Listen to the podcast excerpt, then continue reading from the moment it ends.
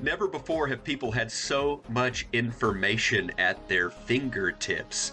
Our phones are constantly buzzing, beeping, and alerting us to the latest economic news, breaking news, sports scores, social media posts, political opinions.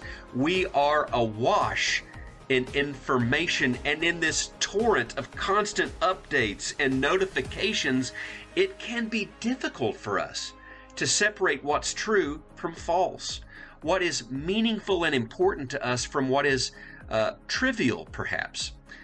It's easy to get information, but it takes work to process information.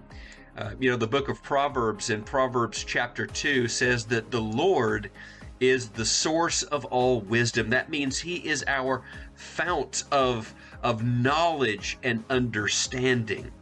And so, in the Walking in Wisdom message series, what we're going to do is we're going to turn to the scriptures to take a critical look at our information consumption.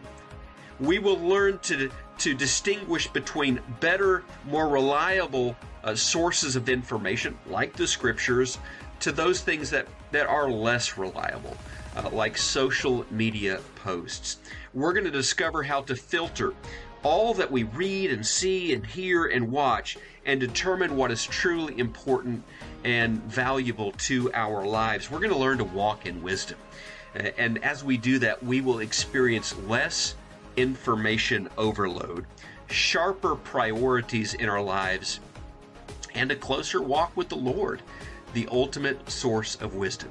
So join us as we learn to walk in wisdom.